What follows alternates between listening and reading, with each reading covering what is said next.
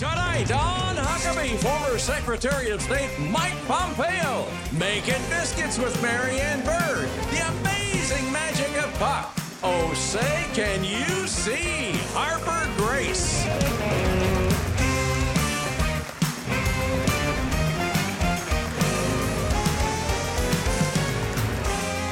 That's Trey Corley of the Music City Connection. And I'm your announcer, Keith Bilbrey.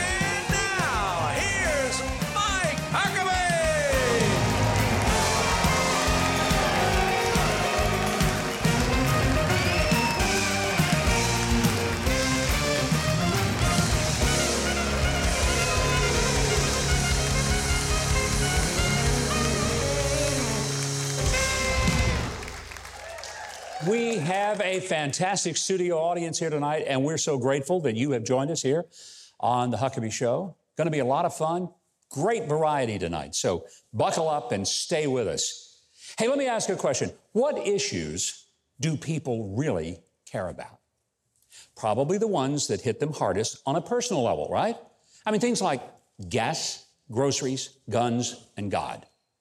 I mean, if they're paying almost twice for the gas to get to work and back, twice what they paid when Joe Biden took office, I'm going to tell you something that matters. And the groceries that they put on their tables now cost almost 17% more than before, and that matters. Violent crime is rampant across the country, and people are beaten or murdered in the streets or even in their homes. And everybody truly cares about safety. People don't want the government taking legal guns from them that they can have so that they can protect themselves, while at the same time, leftist prosecutors let criminals back on the streets before the victims even get out of the hospital. And they don't want to be taken for fools when the government threatens to take children from their parents unless the parents agree to having their own children surgically mutilated or chemically castrated. And folks, families are done with the insanity of believing there are 57 genders and that a child can simply reimagine God established biology to be whatever the child pretends to be. Yes, there are many other issues that Americans care deeply about. I mean, they watch in horror as public officials open the borders of our nation to allow millions of people who might even be terrorists, criminals, human traffickers, drug dealers, or people with a contagious disease. When people are here illegally and they take over schools, hospitals, and taxpayer funded hotel rooms so that there's no room for tax paying citizens, people are rightly outraged. And most Americans, well, they want us to help neighbors around the world in their fight against tyranny, whether it's in Ukraine or Taiwan. But what they don't want is for there to be billions for a foreign government and then only hundreds of help, hundreds of dollars, a pittance of help for Americans like those in Hawaii whose homes and lives were destroyed by the Maui wildfires. And by the way, I think people really do care that John Kerry flies around the world in a private jet all the time lecturing us on using fossil fuel. And you got Al Gore and Barack Obama living in massive beachfront homes that they both claim will soon be swallowed by the ocean because of climate change. Well, if so, why did you get those places, huh? But we're being told to stop using gas stoves, incandescent light bulbs, or gas driven cars. It's not just that we're being asked to stop using air conditioning and comfort causing items that we've worked hard to afford and own, but the ones who are dictating to our conduct, but they don't practice what they preach. So spare us the double standard and hypocrisy. And do even people left of center do they really want the government colluding with social media companies so that they can restrict what we can see or hear, or restrict us from being able to speak freely without our views being eliminated on Facebook by some 24 year old working from his laptop in his mom's basement with a bag of Cheetos at his side? I mean, really? I don't think so. What most Americans care about and want, whether they're Democrats, Republicans, or independents, is simply a government that remembers who the boss is. And by the way, the boss is not members of Congress or the bureaucrats that they authorize and fund. It's not the president or his agencies. We don't work for any of them. They work for us. I repeat, they work for us. We are not the servants of government. Government is the servant of the people. Citizens have every right to expect that the government will get out of our way so we can live our lives as we see fit, unless it intrudes on the lives and rights of others. Government shouldn't pick winners and losers in the economy by deciding which stores can be open during a pandemic and which ones have to close. We expect and demand that the justice system operate with indifference to someone's political views, their race, ideology, or religion. No person, whether they're male, female, black, white, Asian, Hispanic, rich, or poor, should be treated differently by the criminal justice system. And we've got a right to expect that when we have elections, that every legal voter should get to vote. But no vote should ever be cast by someone not legally entitled to vote. By the way, that means that dead people need to stop voting even in Chicago, okay? Gotta stop. Now, I appreciate polls and surveys, and I don't scoff at them. But I also know that we don't have to have a poll to know that Americans want something that's really simple. And that's the right to believe, speak, travel, work, and play.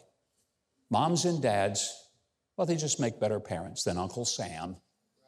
And we don't apologize for the expectation that government will once again work for us rather than against us.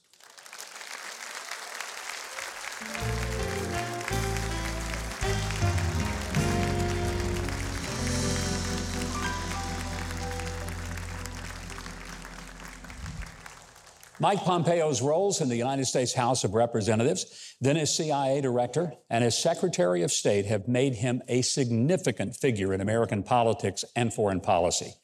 He was first in his class at West Point then, after his military career, was a successful entrepreneur.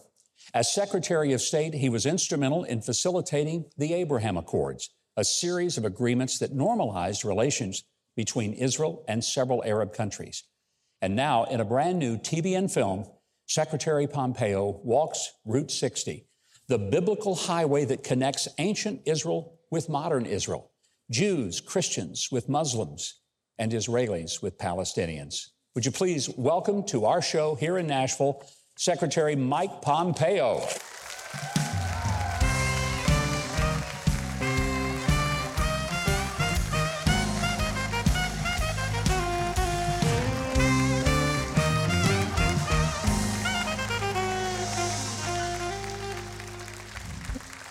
Ah, that sounds like the welcome you got when you went and visited Kim Jong un in North Korea, right? Almost identical, yes, exactly. It is so great to have you here. Oh, Mike, it's great to be with you, Governor. You know, I'm, I'm excited about this film, and I, I want to get right into that because it premieres next Monday and Tuesday in a thousand theaters across the country. And it's really a great story. You and Ambassador David Friedman, who was a phenomenal ambassador for the United States and the nation of Israel, you guys went the whole of Route 60 taking us from Dan to Beersheba and introducing us to this extraordinary country, Israel. Must have been a thrill to do that. It, it was a it was an amazing time to be shot over several days. I got to go to places, Governor, that I'd been to Israel many times, but I got to go to places that I'd never been, that so many folks won't have the chance to go see. And you, you talk about telling the story. We tell a story we all know, right? We tell the story of the Bible, yeah. and we remind people that this is real, that this place, Judea and Samaria, is special and unique uh, it's the, that Israel, all of Israel, is the rightful homeland of the Jewish people. And we tell the story uh, that is so deeply personal for an evangelical Christian. And I got to hear Ambassador Friedman talk about it from an Old Testament, from an Orthodox Jew's perspective. And it was just really lovely. And I, I hope folks will enjoy the movie as well, and they'll learn a little bit too. They're going to love the movie. Uh, first of all, the cinematography, even if there was yes. not a wonderful story being told that, that you and David Friedman did such a masterful job of doing, but the cinematography, it's, it's going to the land and seeing it in a way that no one else will get to do because, as you mentioned, you went to places that people don't normally get to go and see because they're isolated or they're out of the way or maybe they're under such tension. Look, we, we got to go to Hebron. It's hard for hmm. people to get there to stand between the tombs of the founders of the Abrahamic faith, Abraham and Sarah. Uh, we, we got to Shiloh. These were these are places that are so there's stories we know about Hannah in the Bible. There's stories we know, but to see them and touch them uh, and to be able to share them in this movie was really just a lot of fun and very special for me. I really am hoping that people across the country uh, will go and see this film. And I think it will be inspiring and informational for them. We have a little clip that we're going to show. This is when you and David Friedman are uh, going and looking at the, uh, uh the altar of Joshua. Let's take a look. You're staring at an altar of, of Joshua who began, like you, at West Point, right? Right, as and a fighter. As a fighter? As a, someone who graduated from West Point and then had this incredible privilege to serve the United States. It's its most senior diplomat. I, I literally got up every morning reminding myself of the task, uh, the task of, of putting the, our nation in the right place so that we could create peace and prosperity with an understanding of something that's bigger. It's God, right? Joshua came to see that, right? He reconnected the Jewish people with God in this place. It's really just so well done. And when I watched it, I, I was immersed in it. I mean, it wasn't like, okay, I'll watch it because I have to. I, I, watched it and I, I found myself caught up in it. The time passed so quickly. Uh, interestingly, on the screen, people can see in the lower thirds, there's a QR code. Uh, I, I, saw that earlier and I thought maybe I had glaucoma because I couldn't read it, but it's actually a QR code. And if you take your phone and put it up to there on the camera, it will take you to all the theaters locally where you can see the film and a lot of information about it. So while we're having this conversation, people can go up to their television set, hit that QR code with their phone, and uh, learn a whole lot about the film. As I was walking this place, I got to travel this road. Um, I was reminded of some of the times I was learning from fifth graders in Sunday school uh, about these very same stories about how we learn to pray and how we learn to appreciate that these is, this is really the place that Jesus walked. And and so I think everyone will get a chance to see that and learn uh, and, and experience it in the way that when I got to see it on the big screen for the first time, it was really quite remarkable. One of the things that you were a major architect of was the Abraham Accords. And I don't know if a lot of Americans fully appreciate it because uh, since it was done under the administration of Donald Trump, the media did not give it the attention it deserved. This was a big deal. It was a really big deal. You David Friedman and others helped to orchestrate getting at the same table Israelis and the UAE, the Emiratis, uh, other governments that are Muslim governments. That must have been a surreal experience to be part of that. You know, Governor, it really was. I, I heard you in your opening monologue talk about government that serves people. Yeah. Right? we, we, we didn't get it right every day, but we were very focused on that. In the Trump administration, we aimed every day we shorthanded it as America First, but yeah. the idea was to deliver good outcomes for the American people. And so we delivered these peace agreements between nations that had been at each other for decades and decades and decades. Uh, and it had great benefits for the countries, it had great benefits for the region. But, you know, I was a soldier, and there are a lot of my peers that fought and uh, lost their lives or were injured in wars in the Middle East. And the fact that we were able to create prosperity and peace in that region just reduces risk for a lot of young men and women who are fighting for our country. And so I was just thrilled to be a tiny part of that. And the Abraham Accords, I pray, will be lasting and uh, different from what's gone before, and it'll be really good for America. I want to talk more about the Abraham Accords, the film, and uh, also some things happening this week in the world that you will have some expertise about. We're not letting Secretary Pompeo go just yet, so stick around. There's a lot more to come, and we will be right back. Here we go. Well, coming up later, Kash Patel talks deep state in his new book, Government Gangsters. And the magic of Malcolm Puckering is sure to amaze and astound. Don't go away.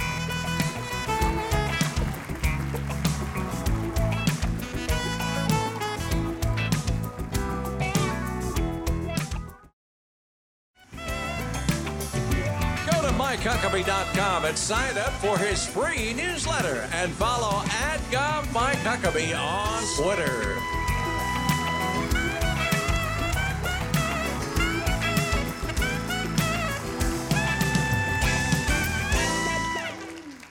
And welcome back. We are visiting with Secretary of State Mike Pompeo throughout the Trump administration and an outstanding record that he had. You also were involved in meetings with Kim Jong un and North Korea. You got some of our hostages back from there. That was one of your wonderful accomplishments. But that must be one of the weirdest places in the world to uh, visit. Uh, it, it, absolutely is. It was uh, like flying into some place that is unimaginable empty airport, hotels that are empty. Uh, it was, and, and I was going there too, Governor, at a time when um, you'll remember we'd had an American, Otto Warmbier, Yes. who had been held in captivity and had returned home to die from the, his mistreatment there. And I was there just right after that. We still had three Americans there.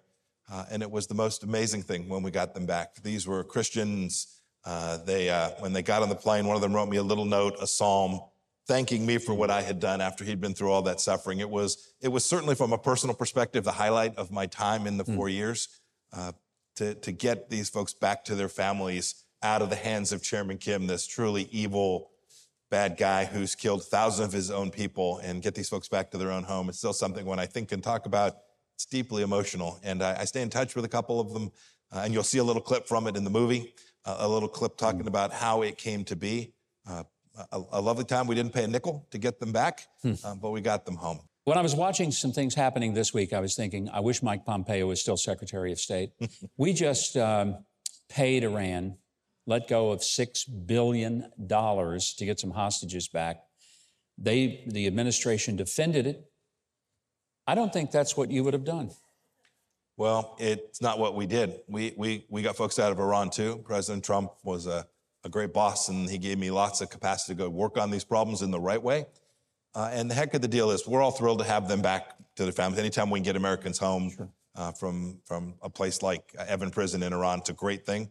But I think about the next American who will be taken because we now know the price that will be paid by the United States under this administration to get them home. So it is deeply dangerous for every American. And we know this too. We know the Iranians are trying to wipe Israel off the face of the earth. They've said that. And today they have $6 billion more with which to do that. Now, the, wait, the administration said, oh, but they're going to use this for humanitarian purposes, Secretary. Yes. If, if I gave you $6 billion for something, you could use it for whatever the heck you wanted. Yeah. and so will, and sadly, so will they. When you were Secretary of State, our country operated with a level of strength. It wasn't that, yeah, we'll acquiesce to your demands. It was, you will negotiate with us because we actually are stronger, bigger, tougher, and we mean it. I'll, I'll give you the, the great example. Pastor Brunson, Yeah. held in Turkey, not to be released. Uh, they were demanding all kinds of concessions from the United States in order to get him back. And we just made very clear, no, you, you, you, you will return him. You will do so very quickly, or there will be a real price to pay.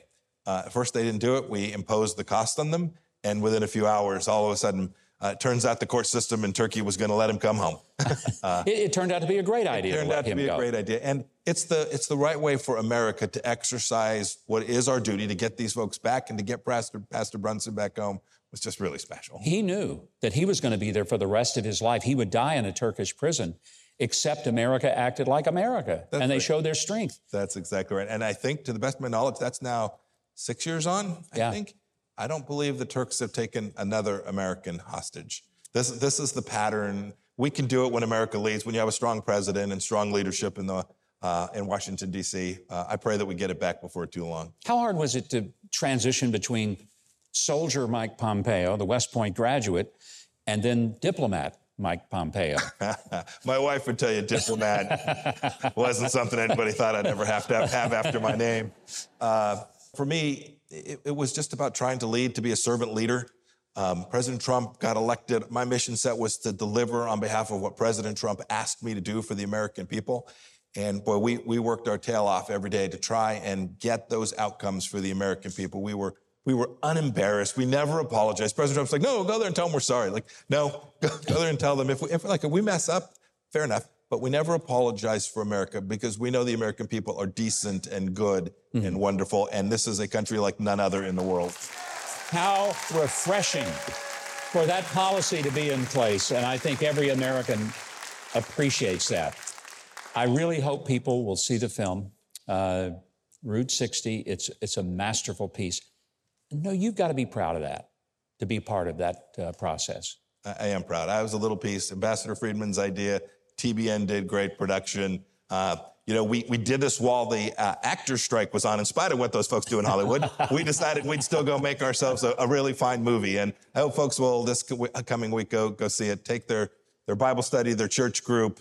Uh, it's for people of all ages. Kids could go see it and learn from it as well. And I hope Bible studies will pick it up. It's a wonderful opportunity to learn about Israel and the Bible and the greatness of the American nation. I think I speak for a whole lot of Americans when I say I hope that your public service is not yet completed, that we will see Mike Pompeo on the national stage many times again. It would be to the benefit of America for that to happen. Thank you Thank you very much. Very, very much. Now, you're going to want to check out the film Route 60, The Biblical Highway. It's only in theaters this coming week, September the 18th and the 19th. To buy tickets and to follow Secretary Pompeo, if you go to Huckabee.tv, we'll connect you to both the film and to the Secretary. Right now, Keith Bilbrey is standing by.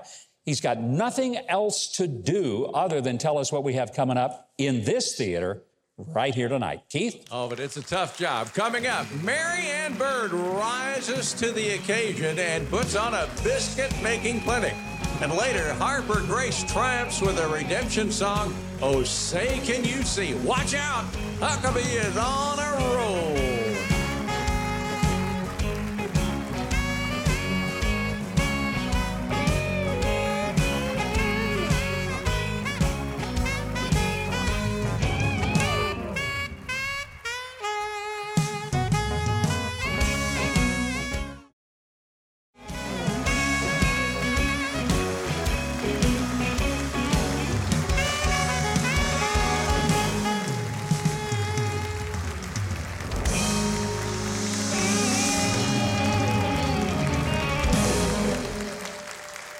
This is going to be fun. And here's why Marianne Bird is a journalist. She found a second career after she made the Emmy winning PBS documentary, The Rise of the Southern Biscuit. I mean, it just doesn't get any better than that, right? And there is nothing that is more authentically Southern than a good biscuit. She is now the founder of the Southern Belle Biscuit Company right here in Nashville. She has taught thousands of people how to make perfect Southern biscuits, and now she's taking on the ultimate challenge, teaching me how to make Southern biscuits. Please welcome Marianne Bird. Welcome, Marianne. Thank you. Hi, everybody. Hello. All right. Are you ready? I am so ready because Okay. I love me some Southern biscuits. In- my class, I teach this in two and a half hours, so we're going to do this in six minutes. So here, let's do it. Let's, do it. Let's do it. do it. I- Okay. I'm going to teach you my biscuit blueprint. It's on the back of my bag of flour. It's Okay. three things. Okay. I'm going to do my quickest one, and that's an oil biscuit. So I have my own flour. We're going to do two cups of self-rising biscuit flour. This is soft red winter wheat. It has a low gluten content of 7.5% to 9.5%. So you want a low gluten uh, flour for your biscuits. If you have the wrong flour, they're going to be heavy. Okay. Boom, boom, boom, boom, But boom. you mix your own flour and sell it because the commercial flour does not make the best Southern biscuit, does it? I don't think so. There you go. That's why I got my own made. This is grown by Southern farmers in Kentucky and it's blended for me in Kentucky. I kind of like best. that. It's I so like it because it's real. So good. So uh, Phyllis at the Wilson County Fair taught me this one. Uh-huh. You just throw oil in. This is the quickest one since we only have six minutes. Okay. I don't use a recipe. You didn't even measure that. Well, no real biscuit maker does. Oh, okay. Okay. You guys, right. I hold it like a baby on my hip, and I use my spatula, and I scrape and I scooch. Okay. Mm-hmm. And I break it. I break the uh, fat up into there, and then I get my hands into it. You want to try? sure. You pick up handfuls of flour. I'm gonna throw some I of it call it tray. counting. I call it counting your money. Count your money. Ah. Okay. You you want that fat all the way through the flour. Go ahead and do it. Okay. Count your money. You want yummy, Lots of money. Money, money, money. Here we go. yummy fat in every bite money. of biscuit. When you don't mix your fat in really well, you have dry pockets of uh, biscuit. You can't have that. No, okay? we don't want that. This is the secret. This is what makes it good. Really? That's- Okay, I like that. You think I'm doing well? Yeah, you do. Good. And then what I do is I just I'll do my raining move where I make sure it's in all of it. Okay, make sure it's mixed all the way, no dry pockets of flour. Then we're going to add in. I have a low-fat buttermilk today. Oh. I love buttermilk and everything. And we do. Okay, like that. Mm. And I hold it like this, and I scrape and scooch. That baby's back in your arms. You scrape and scooch. Scrape Yeah. the walls of the scooch. You didn't measure that buttermilk either. well, no, it's no fun when you measure. Okay. Um, but if you are a measuring person, I'll teach you in my class how you can get a Okay. But I think it's more fun to do it like this. And all the biscuit makers in my documentary and book do it like that. You want to try to stir it like that? Sure. I'm not going to lean it against my jacket because that Well, might look, look bad this for is the what rest happens. of it. Yeah. You wore black tonight too. You know, Mariana, It's very about self-destructive, White but I do it. flour. Um, you're kind of, I call this my baby. You're kind of beating your baby. Oh, I'm so okay? sorry. Um, you guys, when like you I'm- when you're heavy, when you when you mash potato that or whip it, it Yeah, gets it wanna ups be- the gluten. should I be So my flour is eight percent gluten. He's just made it into twelve. I'm sorry. Okay. Okay. You do it. There we go. All right, here Already we go. failed. That's our baby. Let's get them out real Okay. quick. Okay, there's our baby. Sprinkle your baby. Sprinkle the baby. Little uh, Johnson and Johnson powder on the baby. And now we're gonna hold. Do not put Johnson and Johnson powder on your biscuits, however. Okay, I want you to hold, fold, and turn. You're writing grandma a letter. Hold the piece of paper. You fold it over. You turn it towards your heart. Hi, Hmm. grandma. Fold the paper. Go. Okay, you got it? Real stories in this, Okay. right? Well, you Hi, don't. Grandma. You guys don't want it. Don't. Oh, did I mess that up? That's right. And then turn it towards your heart. Oh, okay. Hi, grandma. Hi, Grandma. Here's another one. I wish I could you make got, it. you got to pull your hand Oh. out, hon. Oh, put them out like that. There you go. Turn it around to the heart. There we go. Hi, Grandma. There Hey, Grandma. you got to keep your hand out of there. Okay. Oh. Get it out. All right. Okay. He's got to take my class. He needs more time. I plan to do it. I really Okay. do. I'm going to do that. You need some work, but that's all right. I have biscuit detention for people like you. Okay? You probably throw biscuits at people in your class, don't you? No, I don't do that. No. Everyone leaves a biscuit star when they take my class. They Oh, okay. all everyone looks like they've been baking for two years when they leave. Wonderful. You guys want to roll it real quick. Okay. Don't steamroll baby's face. Okay? Lightly go. Okay? Lightly, Lightly. lightly. And I'm, I'm doing this real fast for TV. Normally it's really pretty. And then um, I get my cutters. Okay? I'm going to have you cut this. Okay. And you can choose which one you want. This is the dating around cutter, no commitment. No. This is the commitment biscuit. That's your cat head. Okay? And then up, down, don't twist. Okay? Okay. And then we get our pan. I always use a, always butter my pan. You want butter on the bottom. Absolutely. Okay, there's our baby there. Put Go that ahead. butter on there. Let's get now. Don't twist your cutter. Okay. Okay. Pick what size you like. Oh, you use like. this one. I like this big oh, butter. Okay. Up, down, don't twist. Twist. No, no, no. Oh, don't twist. Now, See when you twist the edges? oh, yeah. When they're in the oven, they struggle to go up. Okay, when you go straight up and down, it rises. Ah. all right, let's pretend we did all that. Now we get them in the oven, and then we're going to get to the finished deal. Here, You have to brush your more butter. babies with butter. Oh, yeah. And then you get your sugar and you hit it. Oh, sugar. It's a secret, but now everyone knows it. But that's Ah. a secret. Sugar. Okay, you put them in the oven at 450 for 18 minutes, turn the Mm-hmm. pan at 9, and out they come. Okay, voila. Okay. Real biscuits. Real Southern biscuits. You guys, See, that's that's what we were looking for right there, right? butter your babies, okay? Butter the babies and give them to someone you love. Oh, thank you, Mary. Now, of course, this pan would normally be scalding hot. Oh. So I made hot jam gravy, okay? So we're think gonna that's great. let's get you a biscuit real quick, Okay. okay? Let's get a biscuit. While you're doing that, I'm going to tell everybody that you need to check out Marianne's book. It's called The Biscuit Dive Guide. And when you're in Nashville, you can sign up for her biscuit class. I promise I'm going to sign up and take her class. All that information on how to do that is at huckabee.tv. She has made me one beautiful looking biscuit with all these fancy preserves on it. So while I eat biscuits, Keith's going to butter you up by telling you what's coming next. Here we go. Keywords being he's gonna eat the biscuit. Well, after the break, former senior government official Kash Patel gives us a glimpse into the deep state. Later, the magic of Huck. Stick around, you're watching Huckabee.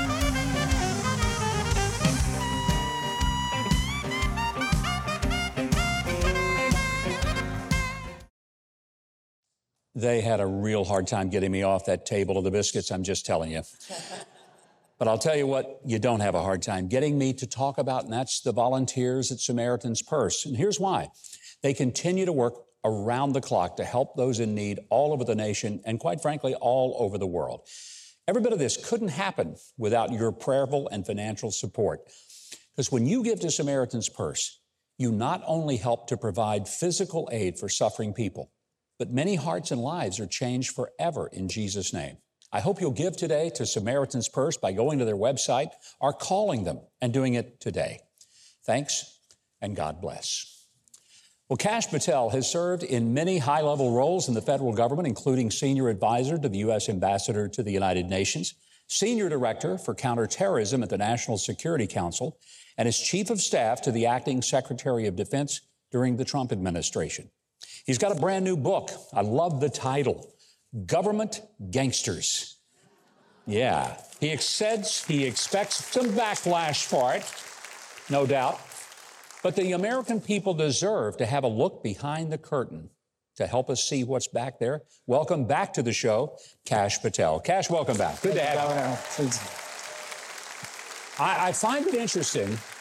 Your book should have been out months ago, but it got delayed because the federal government wanted to take a good look at it. Could you believe that they wanted to do some censorship? You know, I thought when I wrote this book after 16 years in government, I wanted a roadmap for people who wanted to educate and be inspired, but also serve our country. The most important thing I wanted to put out was the truth. And we took about three months to write the book, but um, we spent 10 months fighting the Biden administration's blockade. I had to sue them in federal court to win the rights back to my manuscript to release it. So the question is, what did they not want you to see in this book? Why would they hold it so long? I mean, either if they said that it was not true, they would have just said, well, it, it's a bunch of lies. So go read it and we'll tell you it's all lies. That's not what they did. They tried to keep it out of the hands of the public. They would have done that, or they would have redacted 98% of the book. And if you actually look at it, um, you have one of the first pre-sale copies, Governor. I'm, I'm, glad to be on your show and thank you for having me. They redacted less than 0.05% of the book. So you have to ask yourself what's in there. So what's in Government Gangsters is it's not a Republican or Democrat thing. When you go serve the United States of America, you go serve our country. You don't serve a political party and you serve the mission. And I serve the national security mission. And I name people who failed. I name Republicans. I name Democrats. I named why they failed. But most importantly, I tell the people how we fix our agencies and departments so they're no longer weaponized for political purposes. That's what I think many of us are worried about, Kash. There is a weaponization of the alphabet agencies, mm-hmm. whether it's the DOJ, the FBI, yeah. the CIA, whatever it may be, and, and they're being used to attack political opponents, which, I, mean, I don't care what a person's political mm-hmm. persuasion mm-hmm. is, that's unacceptable. How do we fix that? It's, un, it's unacceptable. It's unconstitutional, uh, Governor. Yeah. And the way we fix it, what I talk about in government gangsters, is you have to use not just the executive branch for personnel and not just the cabinet secretaries, but go 10 levels down. Then you got to give Congress its constitutional oversight authority and empower them to come in when people fail, when people break the law. Well, one thing I'm very concerned about, you mentioned it, Kash, is that if Congress is not allowed to do the function that it is its constitutional duty, and that's oversight, yeah. so that they look at things, they are our elected representatives. They are supposed to examine whether or not government work is being done properly, correctly, constitutionally. They get stonewalled all the time, and the agencies say, no, we are not going to give that information. Aren't they required by law to cough up the information that Congress asks for? These agencies work for the United States Congress. You're right. It's a constitutional uh, republic re- requirement that they go and report to them, not just how they're spending money, but how they're conducting business. But the problem is the heads of these agencies, have, as you said, have stonewalled Congress. So there's a, there's a solution for this. And I, we did it once when I ran the Russiagate investigation. It's our taxpayer dollars that fund these alphabet agencies, and Congress writes the checks. So when they break the law, when they fail to produce documents, you take some of their money. Describe and tell us what is the deep state and how should we be afraid of it? I wish it was a fiction, Governor. I wish we didn't have a deep state. And the deep state has become so large that it's no longer deep and quiet. It's just out in the open. And, it, and it's weaponized by not just the folks in government, but the mainstream media. They have just lampooned themselves and attached themselves onto whatever political narrative they want to advance. I mean, whether or not you like Donald Trump or dislike him, half the country still thinks he's a Russian asset. And look at the Hunter Biden fiasco. Five yeah. years ago, this individual should have been charged with a simple felon in possession gun charge. It took five years, a special counsel, and multiple congressional investigations to charge him with what any other individual would have been charged with overnight. This two tier system of justice is emblematic of the deep state. And in order to crush it, you have to go after not just the media, but the individuals responsible. And you got to get the judiciary involved. There's too many judges mm. who are going and rubber stamping these actions. And I encourage Congress to start impeaching some of these lifetime appointments. I think it's uh, a, a book whose time has come. Government Gangsters is the name of it. It's out right now. I hope you'll go to Huckabee.tv, follow the links to get your copy of Government Gangsters. You can also follow Kash Patel on social media. Keith Bilbrey, uh, he's not a gangster, he's a good guy, and he's going to tell us what's coming up next. Keith? Well, the magic of Puck is here to dazzle our audience next. Then get ready for an incredible performance by singer Harper Grace. It's all ahead on Huckabee.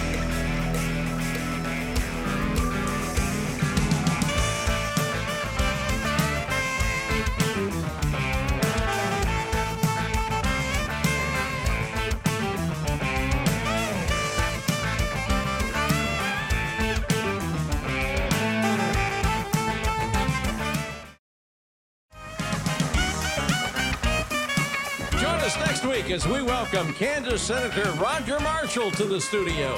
Also, the glorious gospel music from Point of Grace.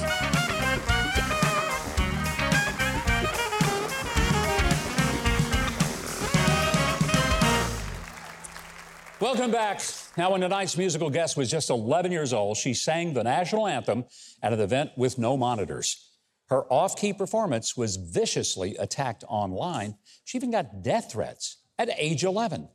But boy, did she ever show them. She's now an American Idol top 50 veteran and a rising country star. She sings the national anthem now all over the country, and she's sharing her anti bullying message on her redemption tour. It is an honor to welcome to the show Harper Grace.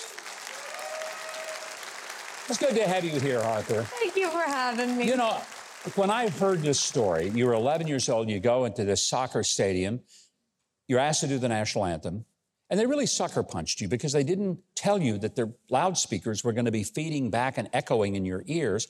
You can't get pitch to sing when that's going on, but they blasted you for it.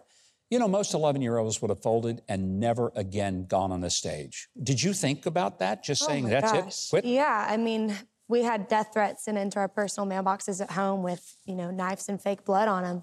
Um, I definitely had times where I thought that I wanted to curl up in a ball and never sing again, but faith was what got me through all of it. I knew that the Lord had a plan. My parents changed their prayer that day and asked the Lord to use me in a mighty way. And so I just had faith in knowing that God was going to make something beautiful out of the crazy storm.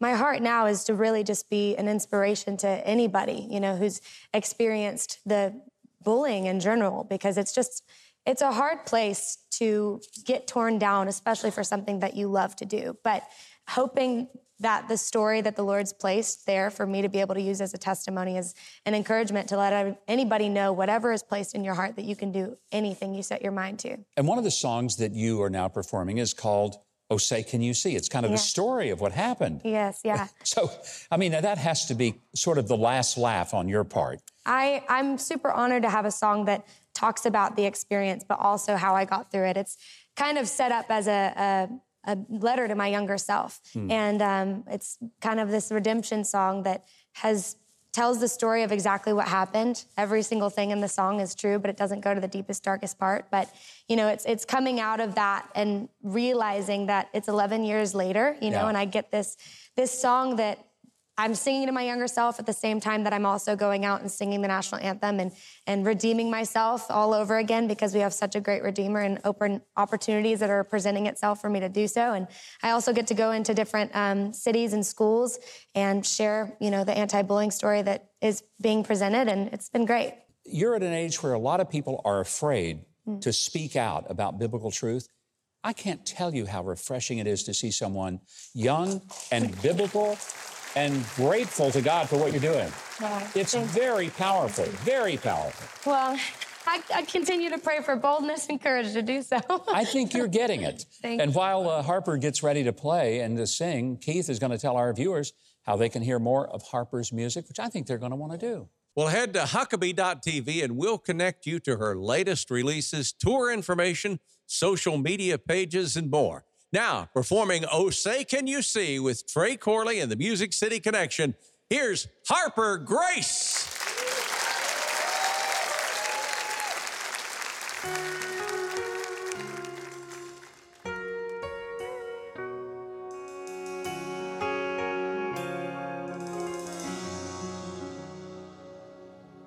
You're just 11 and it ain't fair. They laugh about your clothes and your dreams going nowhere. Those cop-bell mean girls like to talk. Used to sit with the cool kids, but now they're calling you stupid while you're eating all alone in a bathroom stall. Oh, darling, right now it's hard to understand that this moment right here is gonna write your